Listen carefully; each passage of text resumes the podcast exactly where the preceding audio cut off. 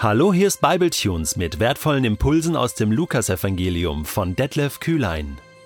Der heutige Bibletune steht in Lukas 7, die Verse 24 bis 35 und wird gelesen aus der neuen Genfer Übersetzung.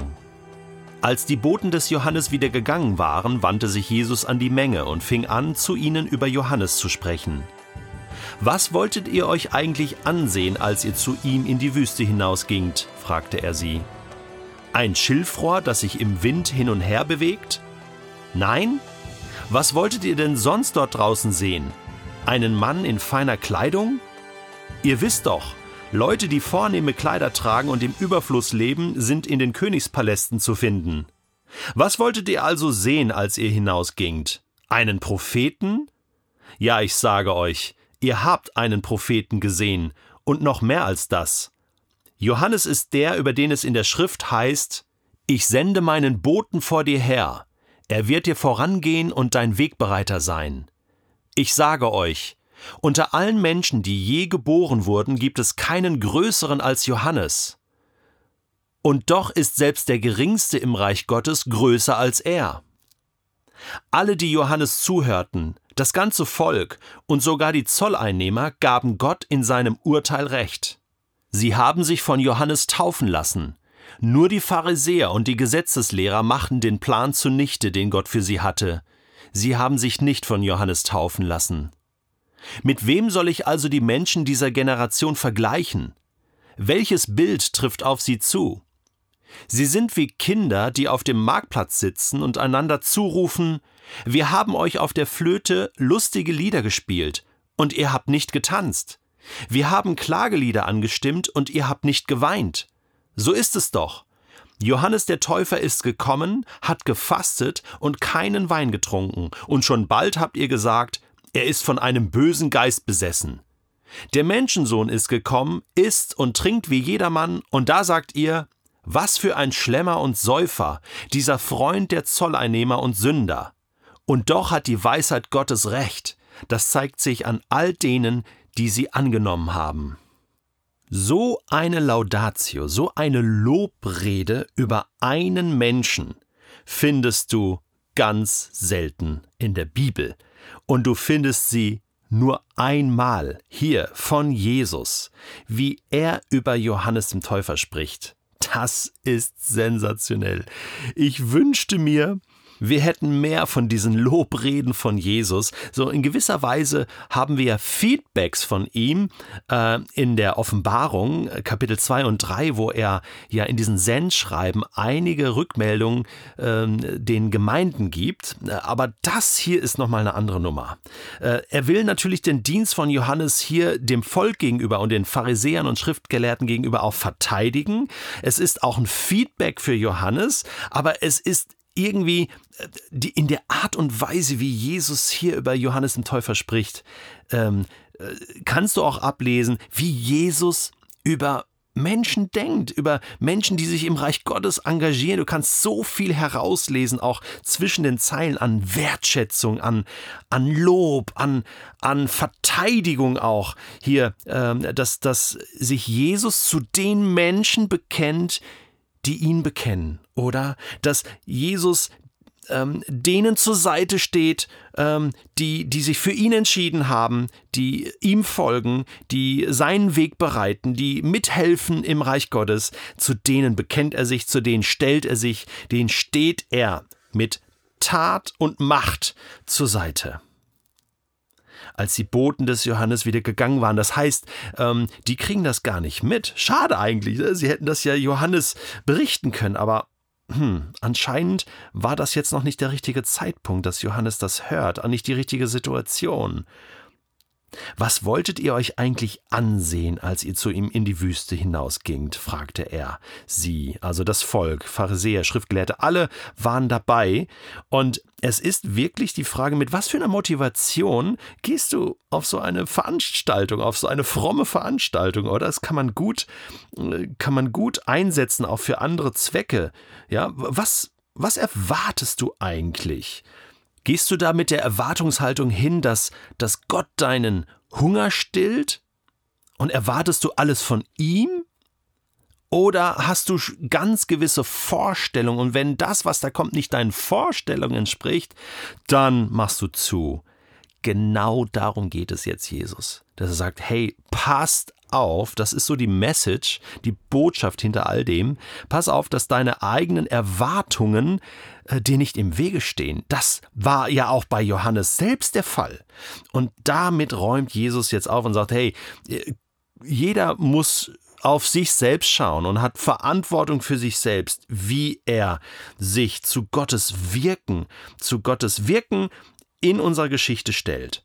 Also was wolltet ihr sehen? Einen Propheten, einen, einen, ja, ja, natürlich, ja. Und ich sag euch, ihr habt einen Propheten gesehen. Genau das, aber ein Prophet bringt doch Gottes Botschaft. Ein Prophet hat etwas zu sagen von Gott und da müsst ihr genau zuhören. Interessant, dass Jesus hier Johannes charakterisiert als einen Menschen, ähm, der, der groß ist. Es gibt keinen größeren Menschen als Johannes und doch ist er der geringste im Reich Gottes. Hä? Das ist irgendwie ein Widerspruch, oder wie, wie kann jemand so groß sein und dann doch gering.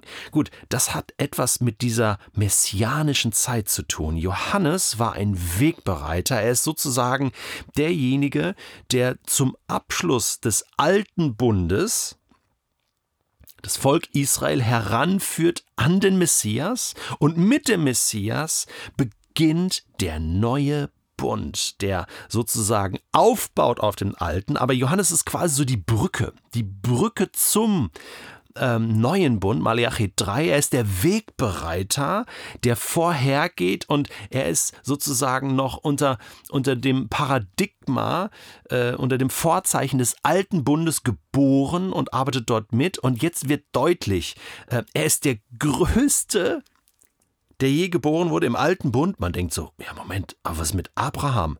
Was ist mit Mose? Was ist mit den ganzen Großen? Was ist mit David? Hallo? Das sind doch riesige Typen gewesen. Und hier wird deutlich, was für eine Aufgabe Johannes hatte. Wow, er ist ein ganz großer. Er ist ein Big One. Und gleichzeitig wird deutlich, was der neue Bund bedeutet. Da ist etwas angebrochen, wo jeder der Jünger von Jesus größer ist als Johannes, weil sie Jesus folgen. Das heißt, auch du und ich, wenn wir Jesus folgen in diesem neuen Bund, und ich glaube, diese Qualität, diese Größe, diese Herrlichkeit des Neuen, was Jesus hier gebracht hat, das ist uns, glaube ich, gar nicht bewusst, oder? Das wird uns jetzt erst bewusst, du und ich. Wir sind, wir sind größer als Johannes, weil wir nicht nur Wegbereiter sind, sondern Wegbegleiter von Jesus. Hey, ganz ehrlich, da, da, da können wir gar nichts für. Das bedeutet auch nicht, dass, dass das irgendeine Geringschätzung gegenüber Johannes ist. Er hatte einfach nur einen anderen Job. Einfach nur einen anderen Job. Und alle im Alten Bund haben gehofft und gesehen und und, und, und gebetet dafür, dass das neue messianische Reich kommen wird. Die wussten um das Potenzial und um den Reichtum. Und jetzt ist die Frage, wie gehst du mit dem um? Alle gaben Johannes recht. Vers 29. Außer die Pharisäer und Gesetzeslehrer. Sie machten den Plan Gottes zunichte. Hier steht Plan, ähm, den Willen Gottes oder, oder den Heilsplan Gottes. Also das, äh, nämlich, dass Gott Menschen retten will, dass er einen Plan hat, den, den sitzt, setzt er nicht einfach so so durch gegen den Willen von Menschen, sondern Menschen müssen Ja sagen zu Gottes Plan. Also hier lernen wir etwas über Gottes Pläne. Gott hat einen Plan und, und Gott will, dass jeder zur Erkenntnis der Wahrheit kommt. Er offenbart sich in Johannes, er offenbart sich hier auch in Jesus, er zeigt den Weg auf, aber die Pharisäer und Gesetzeslehrer machten den Plan zunichte den Gott für sie hatte. Sie haben sich nicht von Johannes taufen lassen. Es ist also möglich, dass Menschen guten Plan Gottes, den er für das Leben hat, zunichte machen, weil sie sich anders entscheiden. Hier steckt so eine tiefe Wahrheit drin, wie das funktioniert. Gott will, aber wenn du nicht willst, dann kannst du alles zunichte machen. Deswegen lasst uns beten, dass Menschen wollen. Jesus erkennen wollen, zurück zum Vater wollen. Niemand kommt zum Vater, es sei denn, es ziehe ihn, ziehe ihn die Liebe des Vaters. Ja, da kommt beides zusammen. Und es ist ganz wichtig, dass du und ich, dass wir Gott nicht vor unseren Karren spannen, sondern dass er uns einsetzen darf als seine Mitarbeiter. Dass wir unsere Vorstellung, die wir haben, bei ihm abgeben und sagen, wir wollen deine Vorstellung übernehmen. Nein, du sollst nicht nach meiner Pfeife tanzen. Ja, wie das in diesen orientalischen Theaterspielen auf dem Marktplatz so gang und gäbe war. Da hat man reingerufen, mach dies, mach das, sing uns ein Lied, ähm, was Fröhliches, was Trauriges. Äh, wir können hier Johannes und Jesus nicht miteinander ausspielen. Jeder hat seinen Auftrag, seinen Job gehabt. Und das müssen wir akzeptieren. Ja, interessant. Der Menschensohn, Vers 34, ist gekommen, isst und trinkt wie jedermann. Und da sagt ihr, was für ein Schlemmer und Säufer? Also er hat ganz normal gelebt. Interessant. Johannes asketisch gelebt, Jesus gar nicht. Ganz normal gelebt. Ja, war auch auf Festlichkeiten, auf Hochzeiten, hat gegessen, getrunken, auch ein Glas Wein getrunken. Natürlich, war kein Asket. Beides passt ins Reich Gottes.